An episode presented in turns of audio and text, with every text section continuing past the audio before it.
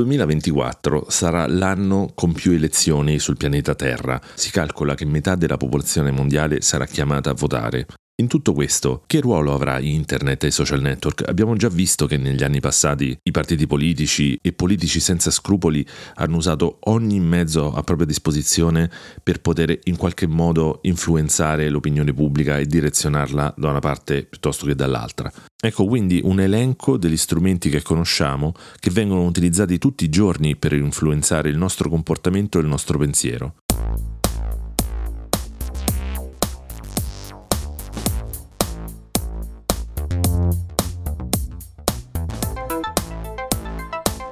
Questo è il podcast di Insalata Mista, newsletter che parla di tecnologia, intrattenimento e attualità. Se vuoi iscriverti alla newsletter puoi andare su www.insalatamista.blog. Altrimenti, se trovi questo podcast interessante, lasciami una recensione positiva sulla piattaforma di podcast che preferisci e non dimenticarti di seguirmi. Buon ascolto!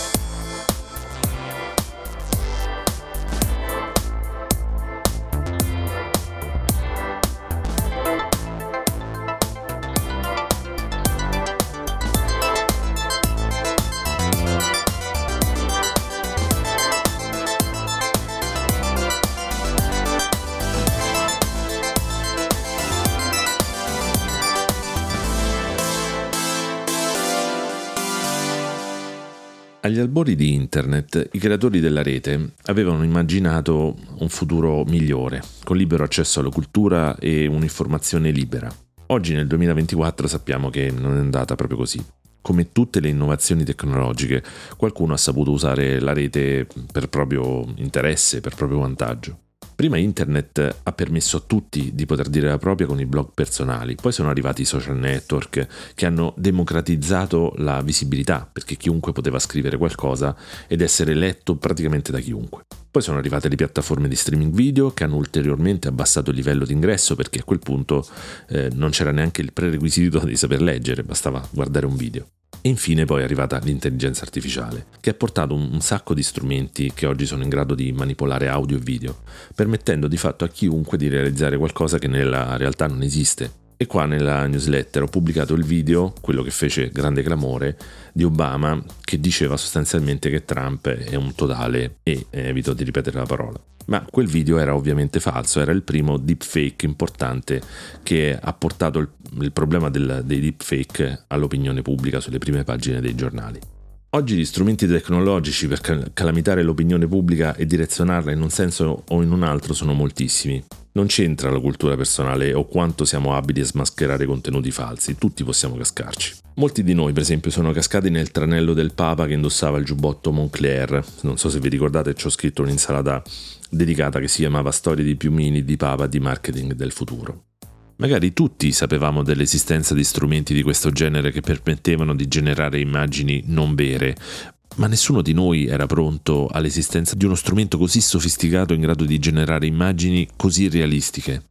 Ecco perché ho preparato un breve elenco dei principali dark pattern conosciuti per in qualche modo ingannarvi, esattamente come quell'immagine ci ingannò tutti.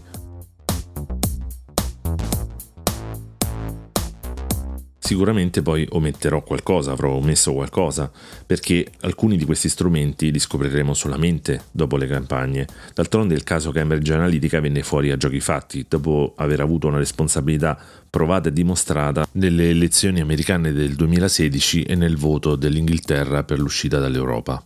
Ok, allora cominciamo questo elenco con i dark pattern. Allora, spesso ci piace scagliarci su chi commette un errore invocando il libero arbitrio. A tanti piace infatti citare il motto di Vanna Marchi, che era solita dire, adesso lo ripeto, poi dovrò mettere esplicita questa puntata del podcast, ma pazienza, era solita dire, dicevo, che i coglioni vanno inculati. Questo perché c'è una sottile soddisfazione nel guardare le persone che si fanno fregare, pensando che scemi, io non ci sarei mai caduto, no? Ma poi, prima o poi nella vita, capita sempre di cadere vittima di qualche fregatura, di qualche truffa che magari è stata attentamente studiata sulle nostre abitudini. Il concetto di deceptive pattern o dark pattern sta a significare proprio un percorso studiato appositamente per indurti a fare quello che non volevi fare in realtà, ovvero quello che vuole chi ha studiato quel pattern. Così un'interfaccia progettata appositamente per impedirti di ottenere un rimborso di un servizio che hai sottoscritto per sbaglio, sempre secondo una logica di dark pattern, alla fine abbandonerai frustrato qualsiasi tentativo di provarci perché semplicemente non riuscirai. È successo per esempio agli utenti di Fortnite che tentavano invano di ottenere un rimborso, che è obbligatorio, per l'acquisto involontario di vestiti, armi o altri oggetti virtuali a pagamento. Fortnite, lo ricordo per chi non lo sapesse, è un gioco molto popolare tra i ragazzi che prevede scontri online e anche l'acquisto, visto che il gioco è gratuito, di accessori, vestiti, skin, armi che sono tutte a pagamento. Dice il sito deceptive.design, e qui cito testualmente, Epic Games ha subito una multa dalla FTC dopo le accuse secondo cui la società ha impiegato tecniche ingannevoli per manipolare i giocatori a fare acquisti non intenzionali, consentendo anche ai bambini di accumulare addebiti non autorizzati senza il consenso dei genitori. E per questo Epic è stata multata con 245 milioni di dollari. Esistono poi moltissimi altri modelli di dark pattern documentati. Ve ne faccio un breve elenco preso da Wikipedia. C'è per esempio il privacy Zuckering, che viene dal nome di Mark Zuckerberg, fondatore di Facebook, che porta l'utente a dare più consensi di quelli che pensava di dare. In pratica, pensando di accettare qualcosa, ne accetti in realtà molte altre. Per questo l'Unione Europea, nell'ambito del regolamento generale sulla protezione dei dati, cioè quello che conosciamo come GDPR, ha previsto e imposto due modelli di privacy ben definite, che sono privacy by design e privacy by default, secondo cui non può essere accettato un consenso dato per scontato scontato. C'è poi il bait and switch, ovvero l'uso di prodotti o servizi gratuiti, o quasi, che in realtà non sono mai disponibili e nel momento in cui tenti di acquistarli ti viene proposto un altro prodotto di prezzo superiore. C'è poi il confirm shaming, ovvero tutte quelle richieste di conferme che potrebbero portarti a vergognarti di non dare il consenso. No? Non so se vi siete mai imbattuti in quei blog, in quelle newsletter che vi chiedono di accettare qualcosa dicendovi poi che se non accetti allora contribuisci al fallimento di quella testata o di quella newsletter. Ecco, sappiate che seppure la sopravvivenza di questo podcast e di questa newsletter che è insalatamista.blog, già che ci sono faccio anche un po' di spam, dipende sì dalle vostre condivisioni, però non userò mai un modello di questo genere e qualora dovessi arrivare a utilizzarlo fatemelo notare perché l'avrò fatto ovviamente inconsciamente, ma andiamo avanti. C'è poi il misdirection, che è uno dei modelli di dark patterns più diffusi e in cui vi sarete sicuramente imbattuti almeno una volta. Ovvero, quando installate un software, per esempio, può capitare che il tasto di avanzamento dell'installazione, che a volte clicchiamo senza neanche guardare, venga sostituito con un tasto che in realtà vi fa accettare le condizioni per l'installazione di un altro software. Questo modello quindi sfrutta il fatto che l'utente, quando installa un software, appunto, solitamente preme i tasti di avanzamento un po' a caso, come dicevo prima, senza leggerli. Ecco, tornando a Vanna Marchi, coglioni lo siamo un po' tutti in questo senso, no? E perdonatemi il termine, di nuovo. Poi c'è il Roach Motel, che è un nome un po' curioso perché significa il modello di Scarafaggi, spero di aver detto correttamente Roach o Rock, ma in realtà il modello è il più utilizzato da chi vi propone contratti per le utenze domestiche, per esempio, oppure anche soltanto per l'abbonamento a un quotidiano, e qua faccio un riferimento specifico senza fare il nome, ma mi è capitato di abbonarmi a un quotidiano molto importante nazionale eh, con pochi clic e poi per cancellare l'abbonamento ho dovuto scrivere una mail, aspettare che mi richiamassero e fornire pure delle spiegazioni del perché volevo disdire disdire l'abbonamento. Fuori di polemica, si tratta ovviamente dei, de, di quei pattern in cui è molto facile abbonarsi ed è molto difficile invece eh, disdire un abbonamento in cui magari ti chiedono di andare sul sito, scaricare un modello, stamparlo, eh, firmarlo a penna e magari mandare una raccomandata. No? Sono tutti dei percorsi studiati volutamente in maniera complessa per poter disincentivare quella possibilità, quella facoltà. C'è poi lo sneak into basket, che è il modello di chi ti rifila dei servizi non richiesti. Anche qui vi citerò il caso dell'installazione di un software che mentre lo installate magari vi spunta in automatico l'opzione per installare qualcos'altro. Non so se vi ricordate quando qualche decennio fa ci ritrovavamo tutti il browser, Internet Explorer tipicamente all'epoca, pieno di barre di ricerca. No? Vi ricordate per esempio Ask, no? una barra con un altro motore di ricerca che si installava nella barra in alto del, del software. Ecco, era per colpa di software molto comuni e gratuiti, tipo gli antivirus, che se non stavate attenti vi installavano di tutto. Infine l'ultimo riguarda i costi nascosti, infatti si chiama hidden costs ovvero quei costi che non compaiono mai nel processo d'acquisto ma che saltano fuori improvvisamente al checkout, senza capire nemmeno da dove sono arrivati. Ecco, quella è una pratica molto scorretta perché ovviamente salta fuori quando ormai sentite l'oggetto che stavate acquistando già nelle vostre mani e per cui alla fine accettate senza farvi troppe domande. Ecco, ora che abbiamo visto come funzionano questi modelli di interfaccia che vi portano a scegliere qualcosa che non avreste scelto intenzionalmente, vediamo come si adattano i dark pattern alla politica. Dicevamo prima che il caso di scuola sono state le elezioni americane del 2016, anno in cui vinse Donald Trump. Vi stupirete nel sapere che a un certo punto spuntarono come funghi siti esplicitamente a sostegno di Trump con sede a Veles, spero che si pronunci così, che è una cittadina di 45.000 anime situata in Macedonia. Si parla di circa 140 siti, nati quasi tutti contemporaneamente, raggiungibili tramite domini molto americani all'orecchio come worldpoliticus.com, trumpvision365.com, usconservativetoday.com, eccetera, eccetera, donaldtrumpnews.com. Il motivo di questa enorme diffusione di siti pro-Trump fu che a un certo punto, complice quello che stava succedendo su Facebook, di cui scoprimmo successivamente poi grazie al caso Cambridge Analytica, diventò davvero semplice far diventare virali post su argomenti capaci di infiammare gli animi degli americani, come i temi cavalcati dal candidato repubblicano, parlo di Trump ovviamente. E perché questi siti decisero di cavalcare le elezioni americane e non altre? Perché più diventavano virali post, più questi portavano utenti ai siti e più i siti guadagnavano. Questo perché in termini di costo per click o costo per impressioni, per mille impressioni tipicamente nell'ambito del marketing, non me la sto a far lunga, ma insomma sappiate che un utente americano vale molto di più di qualsiasi altro utente nel mondo e questo lo sanno bene gli youtuber americani che a pari numero di visualizzazioni guadagnano molto di più dei colleghi italiani perché quelle impression vengono valutate di più. Scriveva all'epoca BuzzFeed.news, che è la testata autrice di questo scoop, di questo articolo, e siamo nel fine del 2016, cito quello che scrive appunto BuzzFeed. Di conseguenza, questo strano hub di siti pro-Trump nell'ex Repubblica Jugoslavia di Macedonia sta ora svolgendo un ruolo significativo nella propagazione del tipo di contenuto falso e fuorviante che è stato identificato in una recente analisi di BuzzFeed News nelle pagine Facebook iperpartitiche. Questi siti aprono una finestra sugli incentivi economici dietro la produzione di disinformazione, specificamente per i mercati pubblicitari più ricchi, cioè l'America, e in particolar modo per Facebook, che è il più grande social network del mondo, nonché all'interno di reti pubblicitarie online come Google AdSense.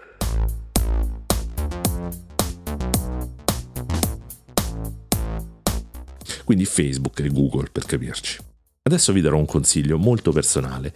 Se volete informarvi e non farvi fregare da questi modelli studiati a tavolino, lasciate stare i social, qualsiasi social network.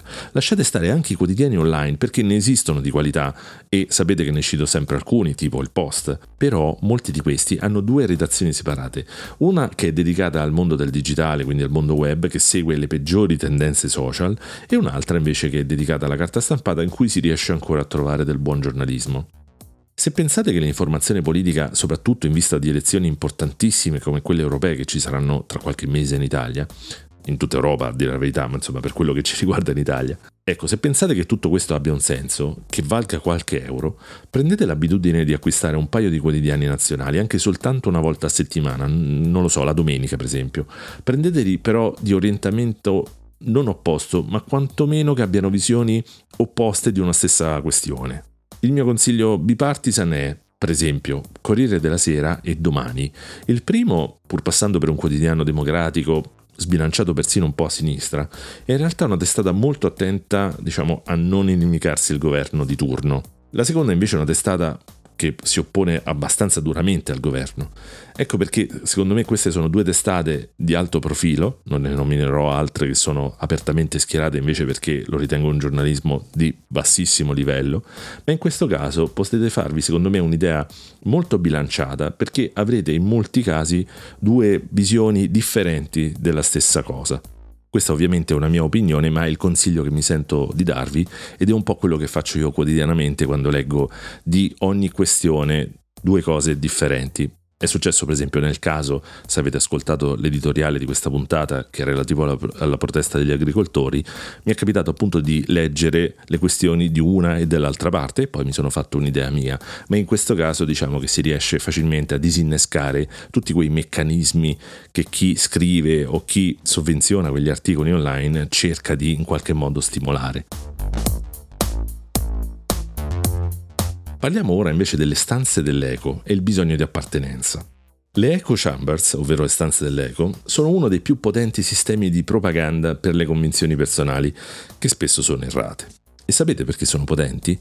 Perché ce le costruiamo da soli. Prima di tutto vi do una bella definizione di echo chambers che ho trovato sul sito geopop.it. Le nostre azioni e ricerche online sono mediate da informazioni e opinioni che già possediamo rispetto a un certo tema. Questo significa che pur con l'idea di ampliare la nostra conoscenza, è molto probabile che, anche involontariamente, siamo spinti a ricercare contenuti in linea con le nostre idee preesistenti, oppure in community e riviste online in linea con il nostro pensiero. Capite qual è il meccanismo? Guardate, non c'è da biasimare nessuno, in questo errore ci cadiamo proprio tutti, io per primo. Tutti noi abbiamo un'idea di base e quando andiamo a cercare informazioni e magari siamo pure soddisfatti del fatto che stiamo facendo un lavoro di approfondimento, in realtà cerchiamo delle notizie che rafforzino l'idea di base che già avevamo. Tentiamo in qualche modo di fuggire dalle idee opposte alle nostre, no? E spesso e volentieri le vogliamo anche come notizie false o tendenziose. Per questo prima vi ho consigliato la lettura di due quotidiani che si bilancino, perché spesso è bene capire le ragioni di chi la pensa all'opposto di come la pensiamo noi di base.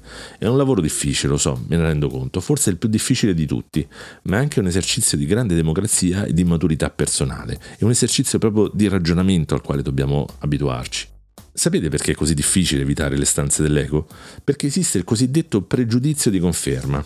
E ce lo spiega di nuovo Geopop cos'è, leggo.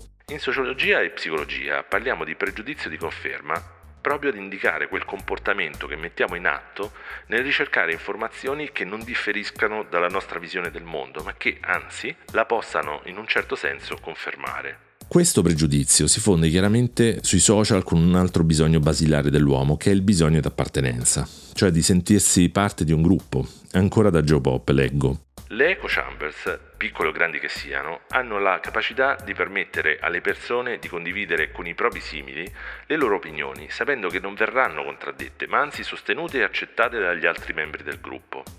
Non di rado, una echo chamber dà vita a forti polarizzazioni delle opinioni e a scontri tra gruppi con credenze tra loro opposte. Ecco, adesso vedremo il terzo strumento che può essere usato tramite gli strumenti digitali per poter orientare le opinioni delle persone, che sono i deepfake, e questi magari li avete già sentiti, oppure i cheapfake, e questo è un po' più difficile che l'abbiate già sentiti. Prima parlavamo del video di Obama che dice delle cose che in realtà non ha mai detto e quello è tipicamente un video deepfake che sfrutta algoritmi di deep learning per conformare l'aspetto, l'atteggiamento, i movimenti, le espressioni del viso e la voce alle espressioni del viso e alla voce, o meglio a quello che sta dicendo un'altra persona. E pensate che quel video è del 2018. Se vi siete stupiti per la verosimiglianza, provate a pensare di cosa è capace la tecnologia oggi. Infatti oggigiorno con un computer domestico si può realizzare praticamente tutto quello che si vuole e dunque convincere qualsiasi persona di qualsiasi cosa, soprattutto se quella persona parte già con delle idee di base. È molto facile convincere una persona, soprattutto se già orientata, facendo circolare su determinati canali social un video deepfake che mostra proprio quello che quella persona sta cercando. Non solo quella persona si convincerà, ma diffonderà il video a sua volta, andando a creare il fenomeno di stanze dell'eco di cui parlavamo, e dunque diventando di fatto un organo di propaganda per tutti quei partiti politici che, alla ricerca di consenso, decideranno di cavalcare proprio quell'argomento che sta già diventando popolare e virale da solo, per fatti suoi. Vi ricorda qualcuno di vostra conoscenza, per caso un politico italiano magari? Ecco, se è così sappiate che non siete da soli.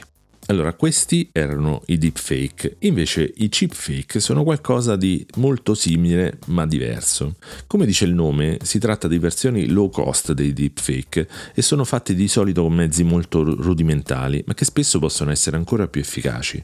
Un montaggio video, per esempio, con un taglio che cambia il senso del discorso, oppure sistemi ancora più furbi e meschini, come nel caso di un video twittato da Trump, sempre lui, che mostrava l'allora speaker della Camera Nancy Pelosi biascicare e parlare come se fosse stata ubriaca.